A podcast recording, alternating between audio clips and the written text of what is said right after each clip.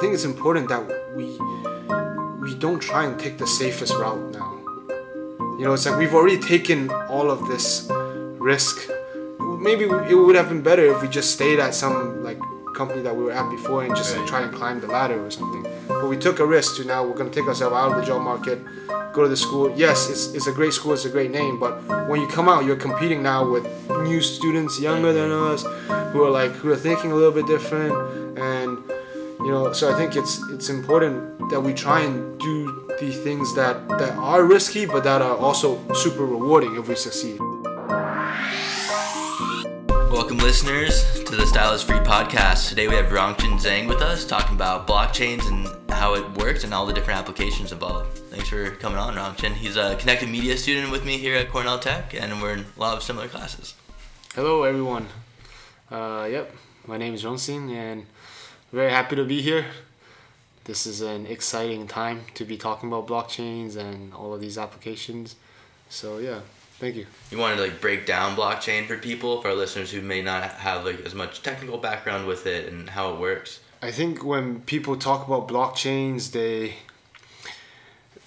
the the first thing to think about is the currency, Bitcoin, Ethereum. But I think that blockchain is by itself a technology and the currencies and all the applications, everything that you, you're hearing about in the news are things that are built on top of blockchains. Mm. And you know, most people consider blockchains as what they call immutable database. So in some ways is that you can only write to it and it's not something that once you've written something to it you can remove. I think that's one part which is very important about blockchains. And the other aspects which is important is that it's uh, at least when blockchain started they were public. So the idea is that everybody can join in to this network and write something to this global database. But now, of course, you have things like company blockchains, enterprise blockchains. But I like to kind of split blockchains, cryptocurrencies, and the applications. Makes a lot of sense. So, what type of companies are you talking about? Because I've always thought blockchains as public as well. Right. So, what, when you say there's like private companies using it, who who is that? So right now, a lot of companies are trying to apply this like new database technology to their internal infrastructure. For instance, banks that have back offices which do checking whether somebody has a certain amount of money to transact. They have things like sending money between banks mm-hmm. and to do like clearing maybe once a month, once a year. So they're trying to bring blockchain technology into this type of system to make it more efficient. So an example would be let's say, you know, two banks they owe each other money every month. They need to like say you owe me ten bucks, I owe you fifty dollars or whatever, uh, and so they basically they have they run their internal blockchains in the two companies, and then they do all of this clearing on on this network. And the idea is that you know they don't need to trust each other because technically this thing is write only so you can only write to it but you cannot remove some things and the history is very clear but in my opinion i don't know if that's the best application Right, because if it's still just internal people writing to the blockchain, like it- what I've heard is if you have control over fifty percent of the blockchain, you basically can write whatever you want, which makes it so great if you have a lot of people and crowdsource it. So yeah, that makes sense of it not if it could still be fudged. I could see. Exactly i mean they might as well just spin up like a database Right. yeah Yeah, if it's privatized. I mean, that's that's there's a company called uh, Ripple, like the Ripple token, all that stuff. Uh, they were like the really early companies that were trying to do this. How successful it has been, I'm not sure. And so what's it with Ripple? Is that like it's tethered technology? Is that th- that one? It's like tied to the dollar or stable currency, or is that different? That's uh, a little bit different. Okay. So the idea with Ripple was they were one of the uh, I think first companies. I believe they were they were originally based in Europe somewhere, and the idea is that they brought in a lot of big banks and said, look, you guys can use this technology to manage your internal like infrastructures and make things more efficient. I'm not sure why they have a public token, but the thing was they they were very early into this. They developed a lot of the like technologies.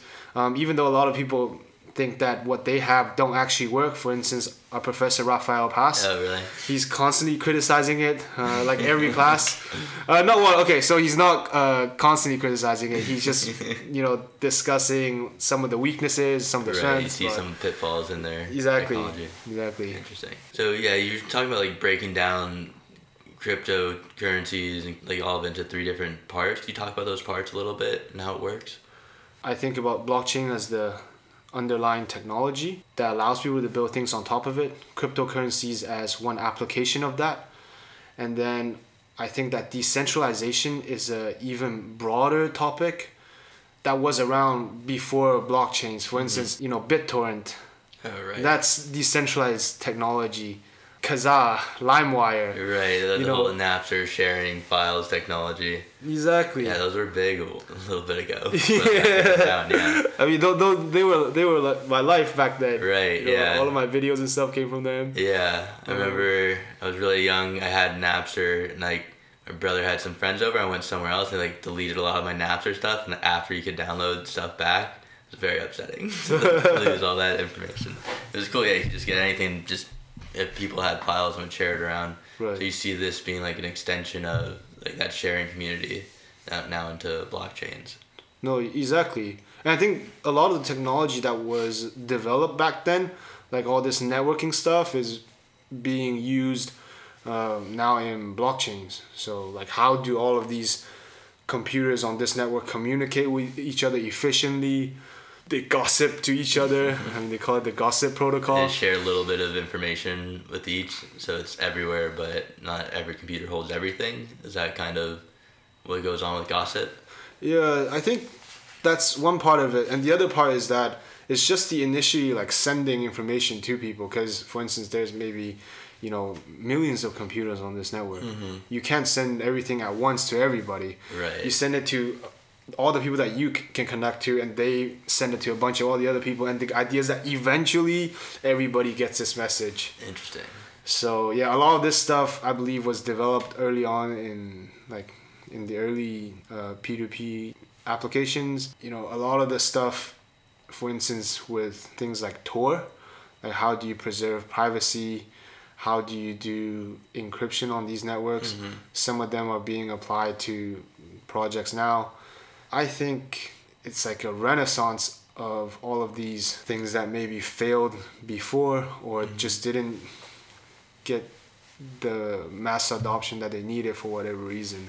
So, yeah, what are some of the applications that you're like most excited about Uh, with, with blockchain with specifically? blockchain? I- I'm very interested in decentralized computing. The idea is that you can run programs on other people's computers, you can store files on other people's computers on this network that everybody can join into, but at the same time have the same efficiency as you have now with, let's say, AWS, but much cheaper. You have more control over your information and it's also censorship resistant. So that's one area I'm interested in. So one of the projects in this space is called Filecoin. There's a bunch of other things like Storj, Sia, uh, MaidSafe.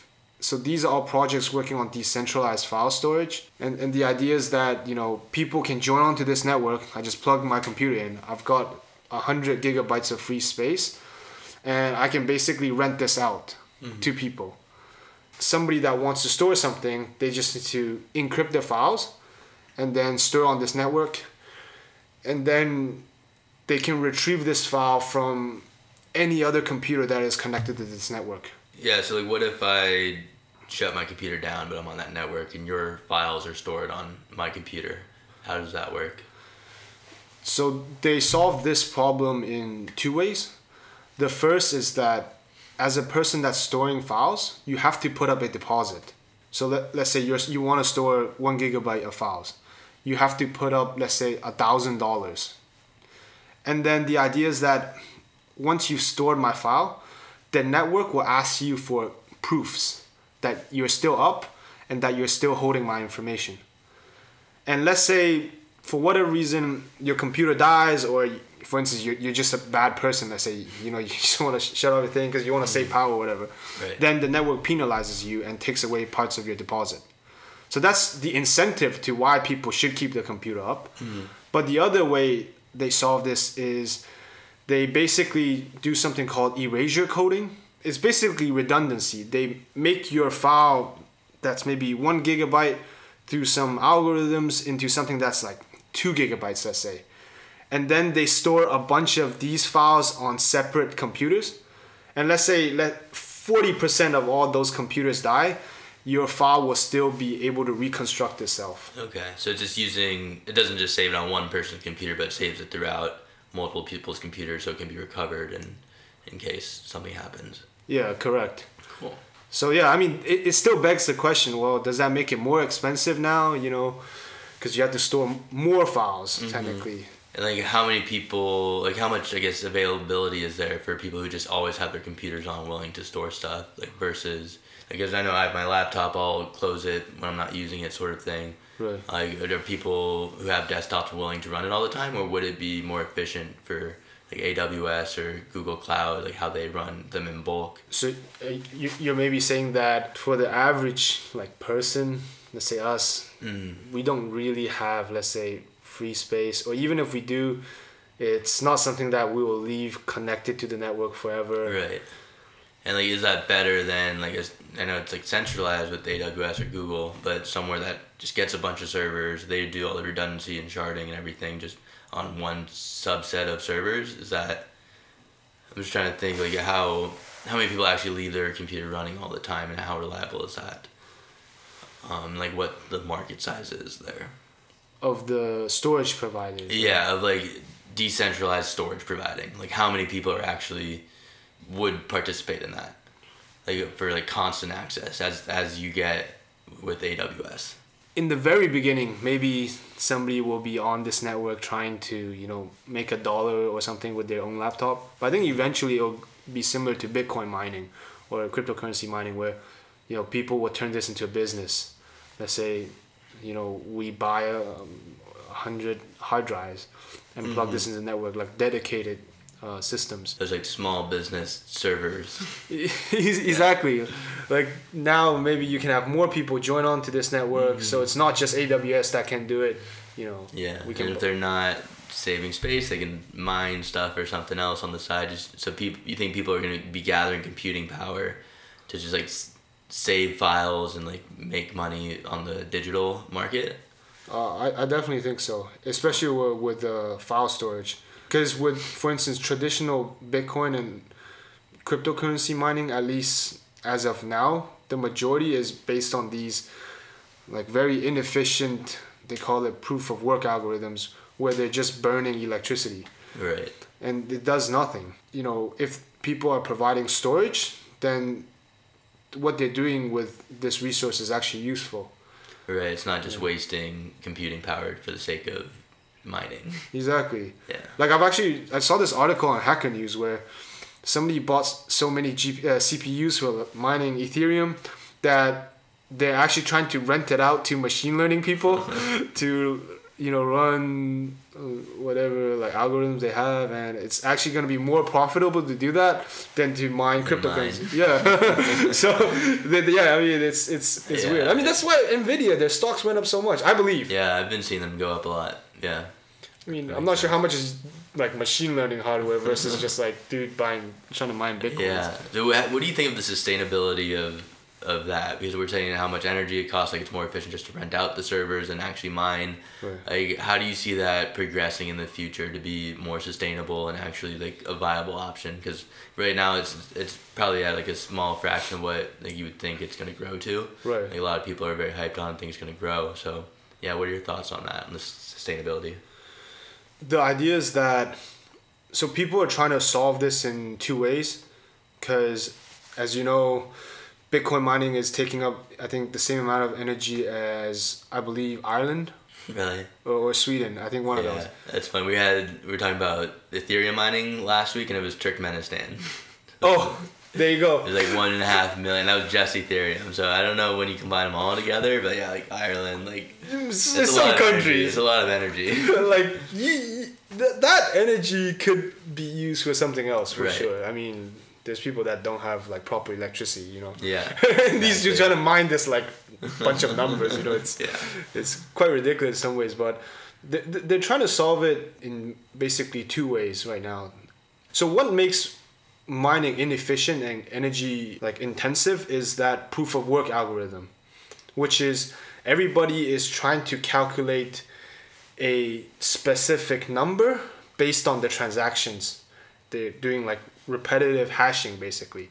And the, the issue with this is that there's no other way as of now that people can find these numbers except just by like randomly repeating calculations. Everything, yeah. Exactly. But what they're trying to do now is say, look, maybe you don't need this algorithm. So uh, let me take one step back. So the reason they're doing this proof of work thing is to randomly elect somebody in this network to become the validator of blocks.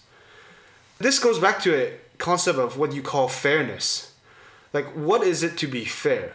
So in a network where everybody is like joining in, into this network and then and they can put in transactions the only way to be fair is to be something that's random like truly random But isn't it less random? Like you buy more computing power, so you can have more chances to like get the number right and be on the network. right so So people like take advantage of it, but now it just it makes it so hard that it's just as random. the, the algorithm itself is still random Right. but the idea is just that some people have more chances of, of getting this thing but that's why the original proof of work thing was invented. They were trying to find a a way to create like randomness basically and to make sure that you couldn't create identities easily to mm-hmm. make yourself bigger. But of course we know now it's not so true because you have these big like mining pools and everything. But that's the thing. They have to to solve this problem they still have to keep that aspect of it and the one way they're doing it now is to do something called proof of stake which is instead of just randomly selecting people on this network based on some you know just based on their computing power or something it will be based on how many tokens you hold on mm-hmm. on this network let's say you hold 100 tokens and I hold 10 tokens. The idea is that you should technically have 10 times more chances of uh, of creating blocks than me. And the idea is that if you do something like this, then you don't need to have everybody doing the same computation to try and put themselves into this lottery. The idea is that we already know who should have more power based on the number of tokens that they have. But how do they get tokens? Do they get tokens for making the blocks? People can get tokens for making the blocks, or they can buy it, or they. It's kind of how it is now. But it's interesting. If it's by making blocks, the more blocks you make, the more tokens you get. The more likely you are to make blocks to get more tokens. Yeah, so the richer Yeah. gets richer, and the poor. I mean, I raised this question to Rafael Pass, Mm-hmm. our professor, and he said, "Well, that's the way the world works." I mean. I think maybe a better solution is to say at some point, it's not a linear increase, but it goes down afterwards. So maybe, let's say when you have 10 tokens, uh, you get a certain amount of, let's say you get 10 votes. But let's say when you have 20 tokens, you, st- you only get 15 votes. When you get 30 tokens, you only get 12 votes. Oh, sorry, 17 votes. So the, the um, amount of. You still get more votes, but you, each token gives you marginally less votes. You're saying, Exactly. So your power like decreases the more money you have. Right? The rate of it. Yeah, interesting. Something along those lines. That's one way they're trying to solve this problem. But then another way, which is I think a lot of the more like recent projects that are coming out are doing is to try and say is to say, look, we don't need to have everybody validating everything all the time. Mm-hmm. What we need to do is to have some assumption about the network. Say, we're gonna assume, like Bitcoin, let's say half the people are good. At, at least half the people are good. So if we just randomly select select hundred people, at least fifty something of them is gonna be good. And this is one of the reasons why uh, mining is slow in the first place. Like one of the reasons that everybody has to accept these this like verification process. Everybody has to communicate to each other that look, I found something and that you know, you should accept this. Getting a million or 10 million people to agree is takes much more time than let's say 100 people Right. for for the networking part.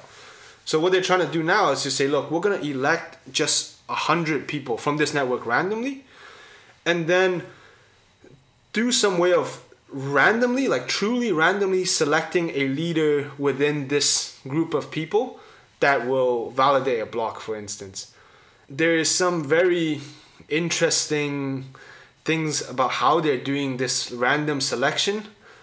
So one of the projects which is being worked on by a professor at MIT, uh, he's called Silvio Micali, and he's Rafael Pass's uh, uh, advisor That's from MIT, and he's like, in China we call these people like big cows.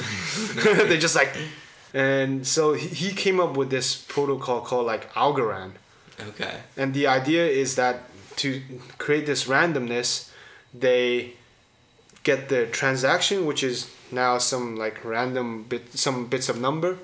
They put the time at the back of it, and then they they take the hash of this thing, which let's say comes out to the number, you know, ten for instance. Mm-hmm. And then the idea is that then they have a group of people, let's say a hundred people. Everybody has a unique number. Mm-hmm. You know, let's say between one to one hundred. And all they say is that look, the hash just now, which came out to the number 10, whichever number that is closest to, to whichever person that is closest to, that person becomes the validator of this block. And the idea is that now you no longer need to do this like crazy proof of work to to say that you want. Now this network has some way of deciding randomly who to pick. There's a lot of details in these things, but it's I think it comes down to basically to like how they're trying to make this system more efficient is to have a more effective way of choosing somebody randomly and to have less people less people doing the validation but trying to keep the same level of security mm-hmm. Yeah. So would that take away the need for mining then, if it's this random election of a small group of people, or are they still mining in that?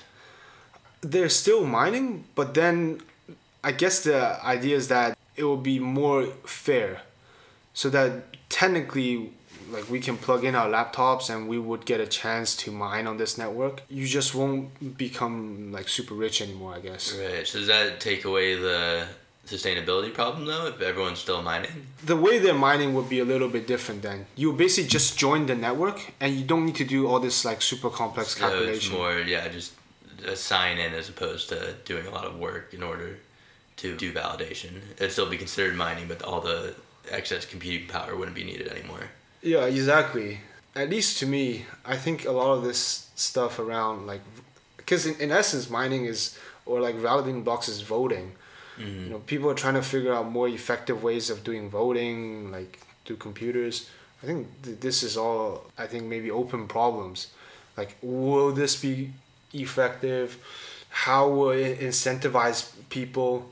You know, maybe now for whatever reason there's some new problems that they didn't think about and it's not like you know environmental problems now maybe it's like i don't know people bribing other people somehow i don't know Right. but other issues with the system. exactly Yeah.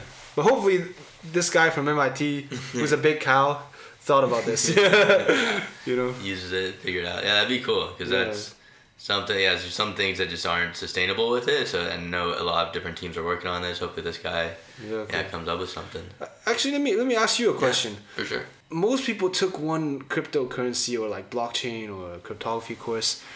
I think you're one of the few people that decided to not take any of these courses. Why did you not take any of No, I'm them? I'm planning on taking them next year. I, I signed up. I'm auditing one of them, so I have access to all the videos. Okay. I need to go over more. I did sit on one of Ari Juels' class. It was really interesting. I tried to ask as many questions because Oh. it, it basically just conflicted with uh, other classes I wanted to take. So I'm just gonna take them next year. Hopefully, they'll still be good next year and have more time to concentrate on it.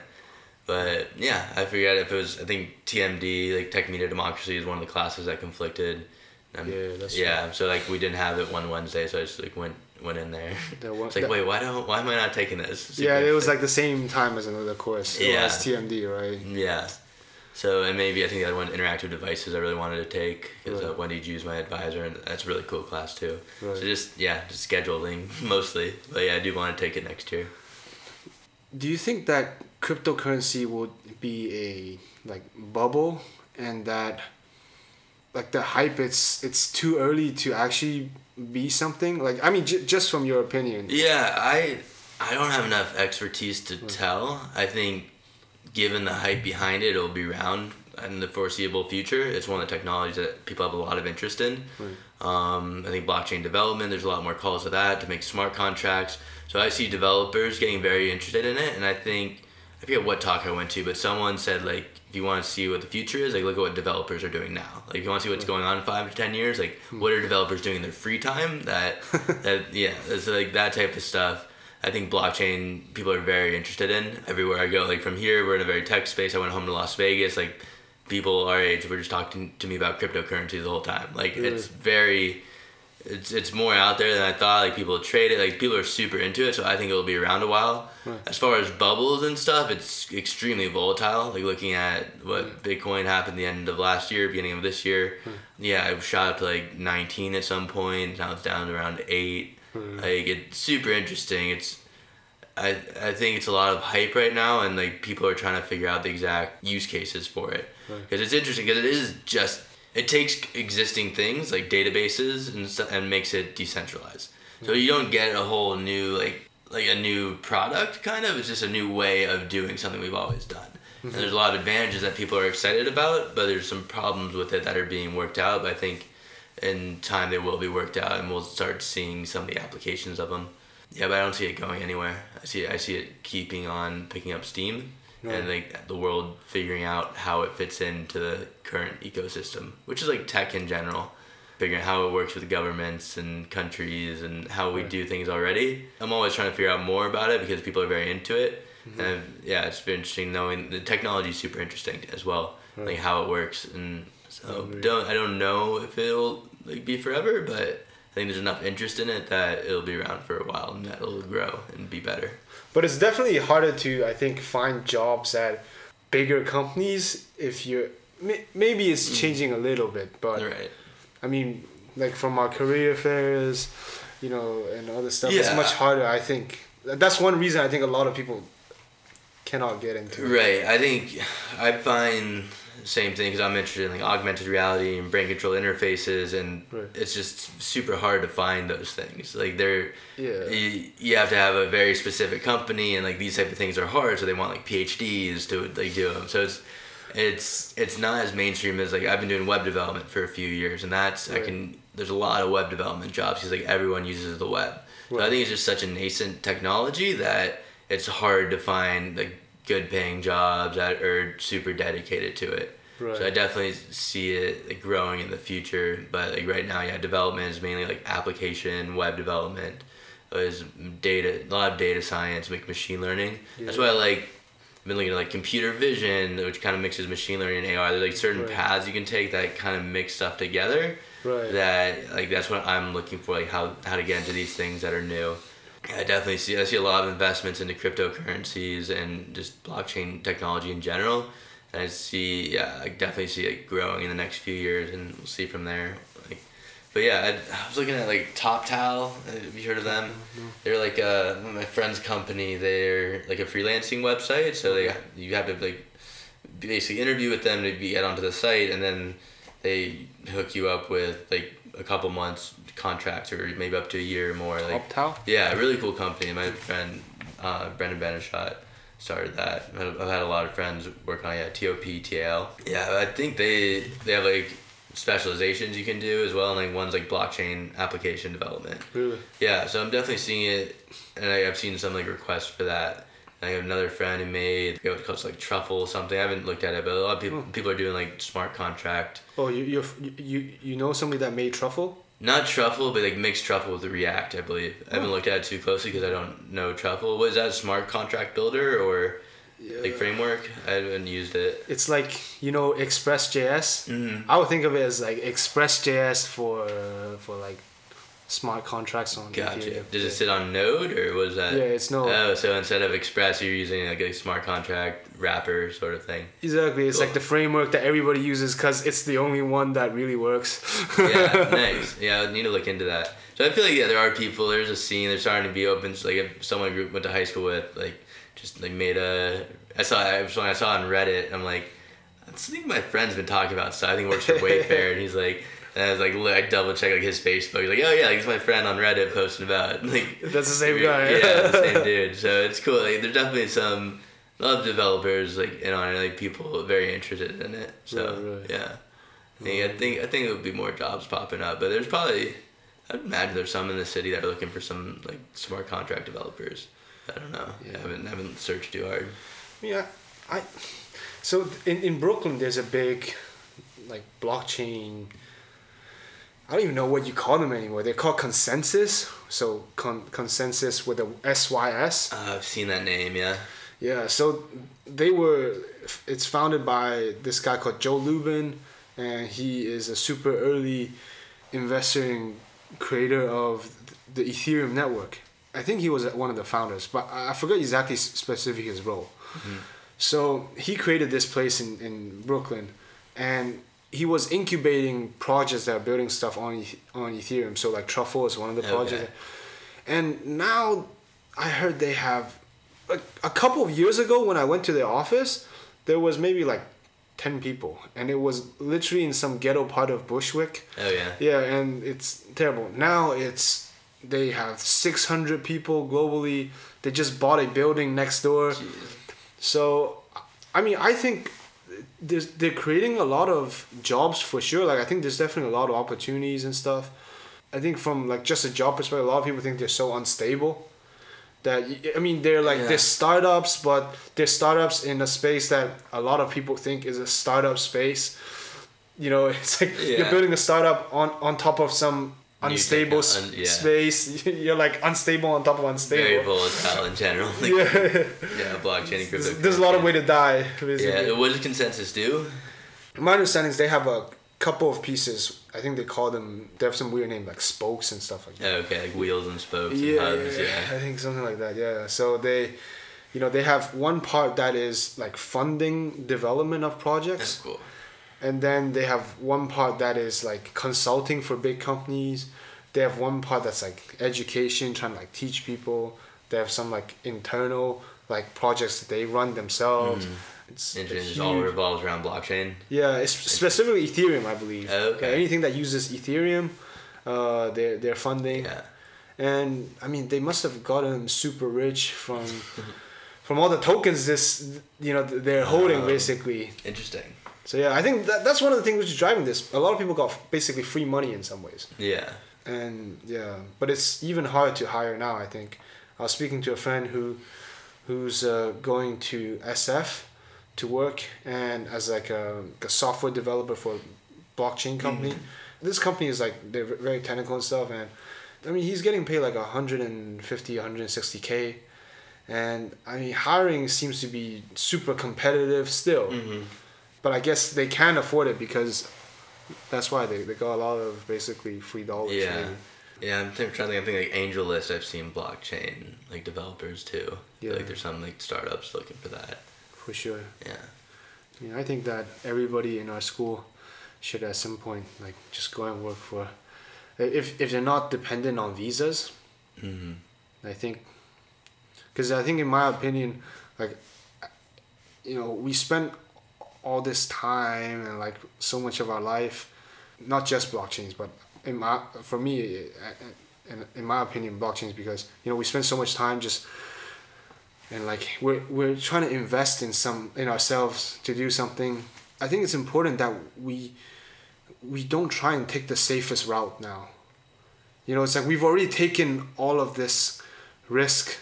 Maybe it would have been better if we just stayed at some like company that we were at before and just like try and climb the ladder or something.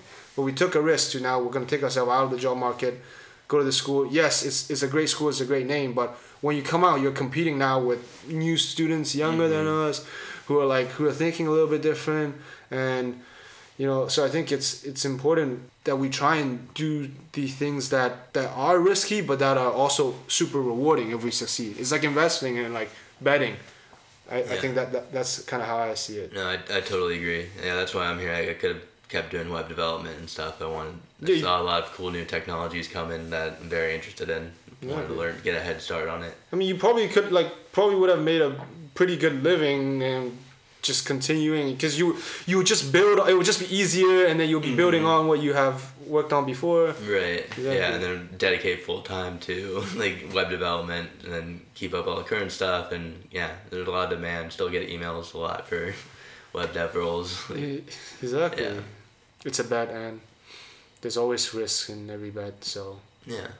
Yeah, but I think yeah, if you're passionate about it, even like s- stability and stuff, and I know like depending on visas too, but if it's something that you enjoy and good at, like there's probably and as long as the whole market doesn't go away, which I don't think it will, like like maybe a company will co- close down, but there's more more blockchain companies. really, Yeah.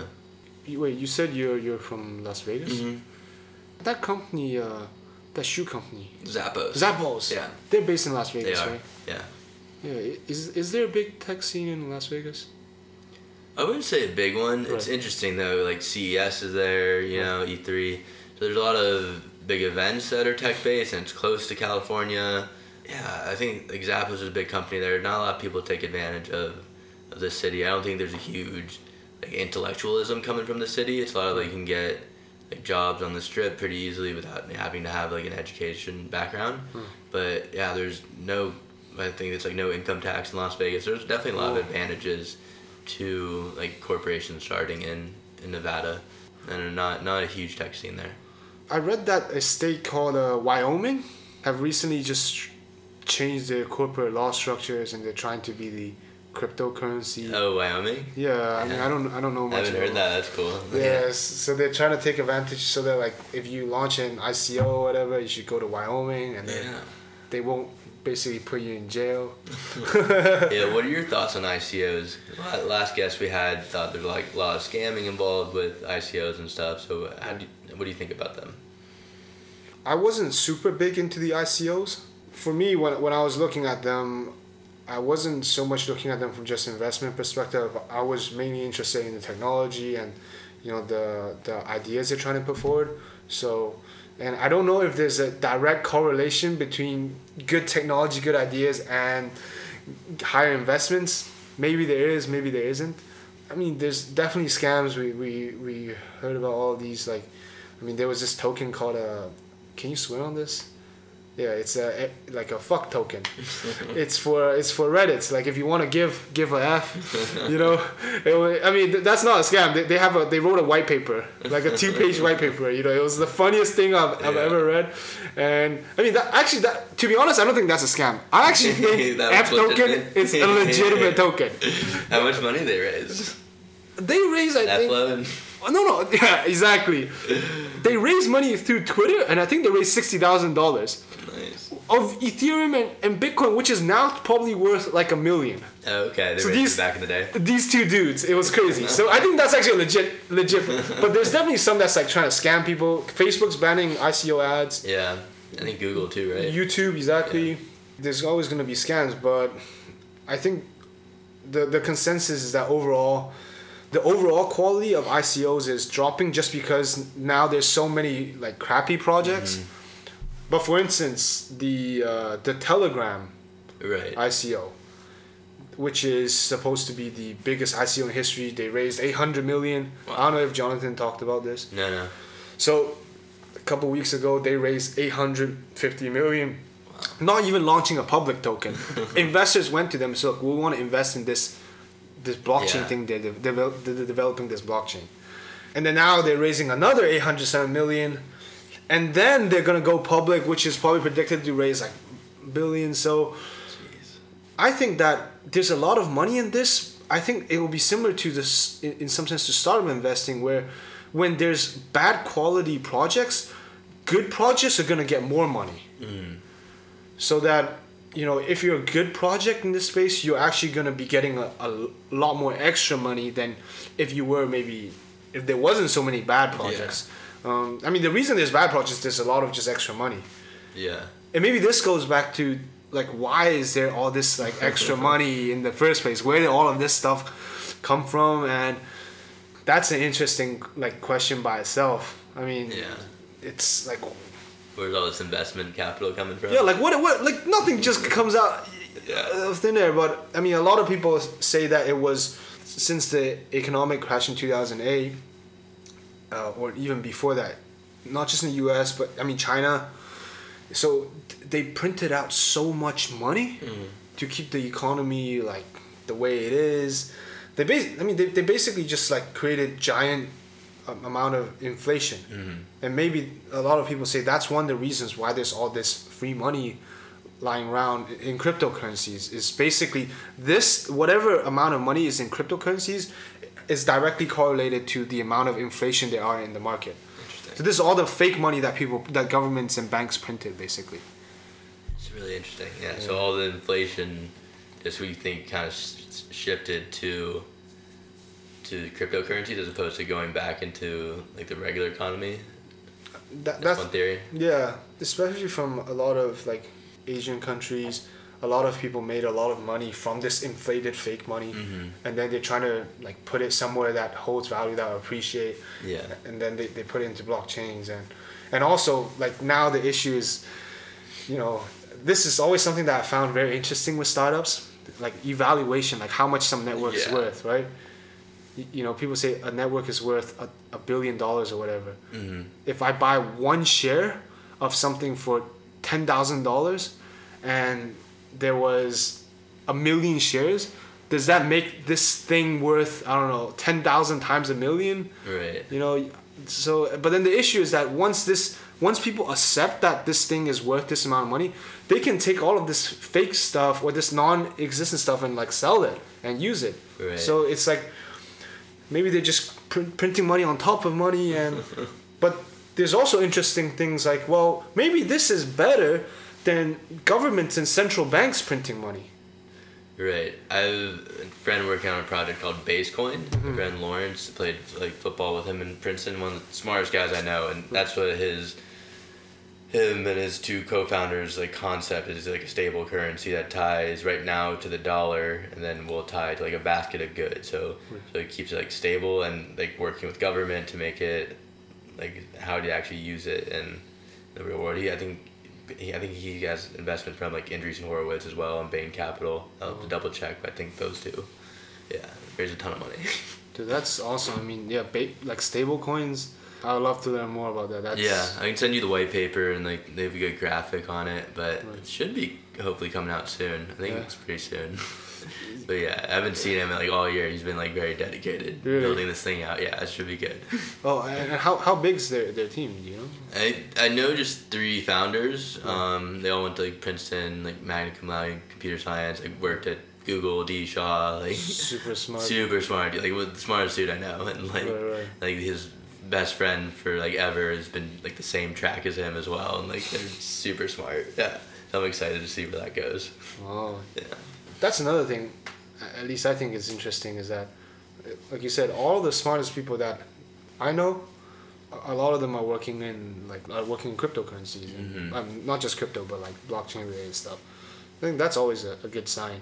Not even just people, but the early pioneers of like the internet. I don't know where they went after the internet was founded. like, did they take just like a long sabbatical or something? Like, you know, they just went on holiday for like twenty years. yeah. And now they're back with now that- blockchain. yeah, they're just like, hey, hey, we're back. We invented HTTP. Yeah. You know, we invented this like hashing function that everyone in the world uses. You know, we're gonna work on And now blockchain. we're concentrating on blockchain. I know it's like Amazing. it's crazy. Yeah. Awesome, Rongshin. Well, thank you so much for Dude. everything. It was super interesting stuff. Thanks Oh, for coming on. thank you, thank you. Thank you, everyone, for listening to the Style is Free podcast. Tune in next time. We will talk about more blockchains. We'll talk about flying cars. We'll talk about the internet, augmented reality, artificial intelligence, machine learning, every buzzword you could ever imagine. SEO. We'll get into it all. We'll do it all. See you then, next time, on the Style is Free podcast. I'm your host, Brett Liebowitz.